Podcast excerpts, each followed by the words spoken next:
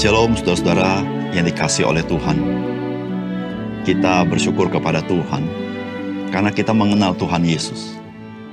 Ketika kita mendalami dan semakin mengenal Dia, maka kita semakin tahu bahwa tidak ada sesuatu pun di dalam dunia ini yang dapat disetarakan makna dan nilainya dengan Tuhan Yesus. Oleh karena itu, semakin kita mengenal Dia, semakin kita tahu Tuhan, Dia sangat berharga dalam hidup kita. Dan hidup kita semata-mata karena Dia. Salam jumpa dalam program Tuhan adalah Gembalaku. Saudara, satu pertanyaan sangat penting bagi saudara adalah, apakah Tuhan Yesus sangat penting bagi diri saudara sebagai orang percaya? Coba saya renungkan sebentar. Saya berharap bahwa kita menjawab, memang Tuhan Yesus sangat penting bagi saya. Saudara, mengapa sangat penting? Saudara, jawabannya adalah, karena tanpa Yesus, saudara dan saya binasa. Namun dengan Yesus mendapatkan kita dan kita percaya kepadanya, maka kita memperoleh hidup yang kekal dan sifatnya pasti. Sehingga kita tidak takut lagi di dalam menjalankan hidup ini. Saudara, pertanyaan selanjutnya yang sangat penting bagi kita adalah, jikalau Tuhan Yesus begitu penting bagi saudara, pertanyaannya adalah, apakah Yesus Kristus juga penting bagi orang lain? Saudara yang kasih dalam Tuhan, setiap orang percaya yang mengenal Yesus pasti menjawab, ya tentu, Tuhan Yesus begitu penting bagi orang lain. Karena orang lain juga membutuhkan keselamatan yang dari Tuhan. Saudara, oleh karena itu saudara-saudara yang kasih dalam Tuhan, setelah Yesus bangkit dari orang mati, Dia naik ke surga dan Roh Kudus dicurahkan. Maka saudara, berita tentang Yesus Kristus yang bangkit dari orang mati, yaitu berita Injil, terus diberitakan ke pelosok-pelosok dunia ini. Dan ketika saudara membaca dalam Kisah Para Rasul, Injil dari Yerusalem sampai kepada pusat pemerintahan pada zaman itu, yaitu kota Roma. Saudara, mari kita membaca Lukas pasal 8 ayat 16 sampai 21. Tidak ada orang yang menyalakan pelita lalu menutupinya dengan tempayan atau menempatkannya di bawah tempat tidur. Tetapi ia menempatkannya di atas kaki dian, supaya semua orang yang masuk ke dalam rumah dapat melihat cahayanya. Sebab tidak ada sesuatu yang tersembunyi yang tidak akan dinyatakan, dan tidak ada sesuatu yang rahasia yang tidak akan diketahui umum. Karena itu perhatikanlah cara kamu mendengar. Karena siapa yang mempunyai kepadanya akan diberi, tetapi siapa yang tidak mempunyai daripadanya akan diambil juga apa yang ia anggap ada padanya. Ibu dan saudara-saudara Yesus datang kepadanya, tetapi mereka tidak dapat mencapai Dia karena orang banyak. Orang memberitahukan kepadanya, ibumu dan saudara-saudaramu ada di luar dan ingin bertemu dengan engkau. Tetapi ia menjawab, ibuku dan saudara-saudaraku ialah mereka yang mendengarkan firman Allah dan melakukannya. Saudara yang dikasihi oleh Tuhan, apa yang terjadi dengan Injil pada hari ini yang begitu luas secara terbuka dan meluas diberitakan dengan apa adanya, merupakan sesuatu yang sangat luar biasa. Karena itu telah dikatakan oleh Tuhan Yesus 2000 tahun yang lalu. Saudara, apa yang dahulu dibatasi oleh dinding-dinding gereja atau gedung-gedung pertemuan, tapi hari ini sudah merambah masuk ke dalam rumah-rumah orang, ke pelbagai tempat, melalui sarana virtual. Saudara, bukankah kita sudah melihat apa yang Yesus katakan? Itu telah menjadi sebuah kenyataan. Saudara, apa yang kita bisa dapat dari bagian firman Tuhan ini sebagai pesan dalam hidup kita? Yang pertama, saudara, Injil Yesus Kristus itu adalah terang bagi manusia yang hidup dalam kegelapan. Oleh karena itu Tuhan membuat Injil Yesus Kristus itu terus diberitakan ke seluruh muka bumi. Saudara, itulah yang Tuhan Yesus katakan Dia katakan tidak ada orang yang menyalakan pelita, lalu menutupinya dengan tempayan.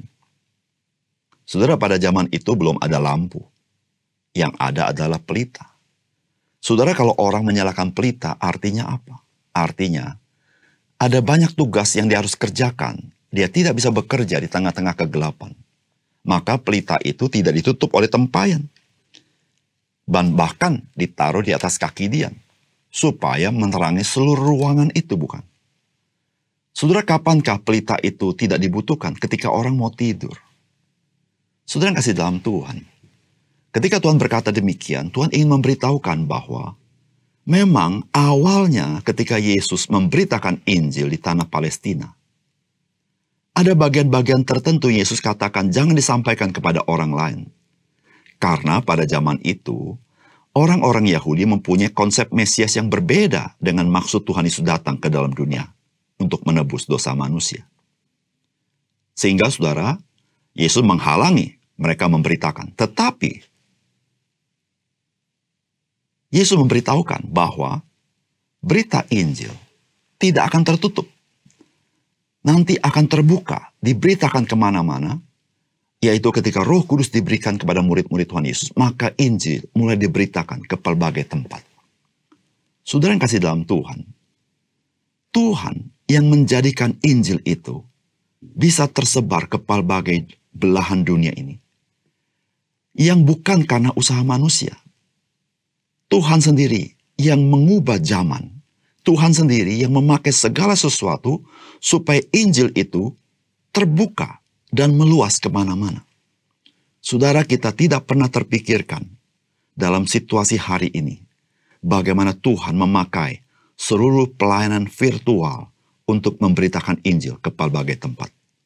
Saudara-saudara, 20 tahun yang lalu, 30 tahun yang lalu, kita tidak pernah sanggup memikirkan apa yang terjadi hari ini. Hari ini, Injil diberitakan bukan karena hebatnya manusia, bukan karena hebatnya orang percaya, tetapi memberitahukan betapa Tuhan, dia berdaulat, dia yang bekerja melalui Injil untuk diberitakan sampai ke pelosok-pelosok dimanapun manusia itu berada. Pertanyaannya adalah, saudara dan saya, apakah kita mau dipakai menjadi bagian dari rencana agung Allah, rencana besar Allah, rencana keselamatan itu di dalam Yesus? Kita menjadi pemberita Injil di tengah-tengah dunia ini. Yang kedua,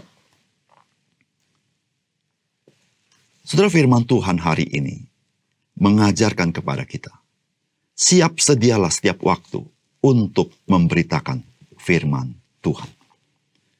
Saudara, itulah yang Yesus katakan. Karena itu perhatikanlah cara kamu mendengar. Karena siapa yang mempunyai kepadanya akan diberi. Tetapi siapa yang tidak mempunyai, daripadanya akan diambil juga apa yang ia anggap ada padanya. Saudara, mengapa Tuhan Yesus mengatakan, perhatikanlah cara kamu mendengar? Karena Yesus mengatakan bahwa Injil itu tidak bisa tertutup, dia harus terbuka. Dan saudara, Tuhan ingin memakai kita untuk memberitakan Injil. Saudara, ketika saudara-saudara Tuhan Yesus dan ibu Tuhan Yesus datang kepadanya, maka dia berkata, siapakah ibuku, siapakah saudara-saudaraku? Yaitu orang yang mendengarkan firman Allah dan melakukannya. Saudara, perhatikan baik-baik. Yaitu mereka yang mendengarkan firman Allah dan melakukannya. Saudara, ketika Tuhan berkata, perhatikanlah cara kamu mendengar. Saudara, di situ memberitahukan bahwa engkau dan saya adalah orang-orang yang percaya, yang sungguh-sungguh memperhatikan firman Allah. Saudara, dengan demikian, kita menjadi pemberita-pemberita kebenaran. Saudara, di tengah dunia ini, ada banyak orang yang mengatakan dia memberitakan firman, tetapi dia tidak baik-baik mendengarkan firman. Sehingga pemberitaannya menjadi pemberitaan yang serong, yang tidak sesuai dengan maksud kitab suci. Oleh karena itu Tuhan Yesus berkata, perhatikanlah cara kamu mendengar. Saudara, sebelum orang memberitakan firman, dia harus menjadi seorang yang baik-baik mendengarkan firman Allah. Supaya dia tidak bersalah di dalam memberitakan firman. Saudara, mari saudara. Kita adalah orang-orang yang dipanggil Tuhan untuk memberitakan firman. Marilah kita menjadi orang Kristen yang mendengar baik-baik firman Allah dan merenungkannya. Sehingga kita siap dan sedia ketika Tuhan menyediakan kesempatan bagi kita untuk memberitakan firman Allah. Mari kita berdoa. Bapa surga, terima kasih untuk kebenaran firman-Mu. Kami sungguh kagum akan Engkau, apa yang Engkau katakan, hari ini kami melihat kenyataannya. Bagaimana tidak ada pelita yang bercahaya itu ditutup oleh tempayan sehingga tidak menyatakan cahayanya, tetapi ditaruh di kaki Dian. Tuhan, Engkau menaruh Injil di atas kaki Dian itu, yaitu gereja Tuhan, untuk kami bercahaya dan menyebarkan Injil itu ke seluruh dunia ini dengan cara Tuhan. Tuhan, jadikanlah kami orang-orang percaya yang menjadi pemberita firman, namun sebelumnya dengan cermat mendengarkan firman Allah sebaik-baiknya. Sehingga kami memberitakan firman Allah dengan benar, dengan tidak menyerongkannya. Tuhan, terima kasih untuk firman Tuhan. Di dalam nama Tuhan Yesus kami berdoa. Amin.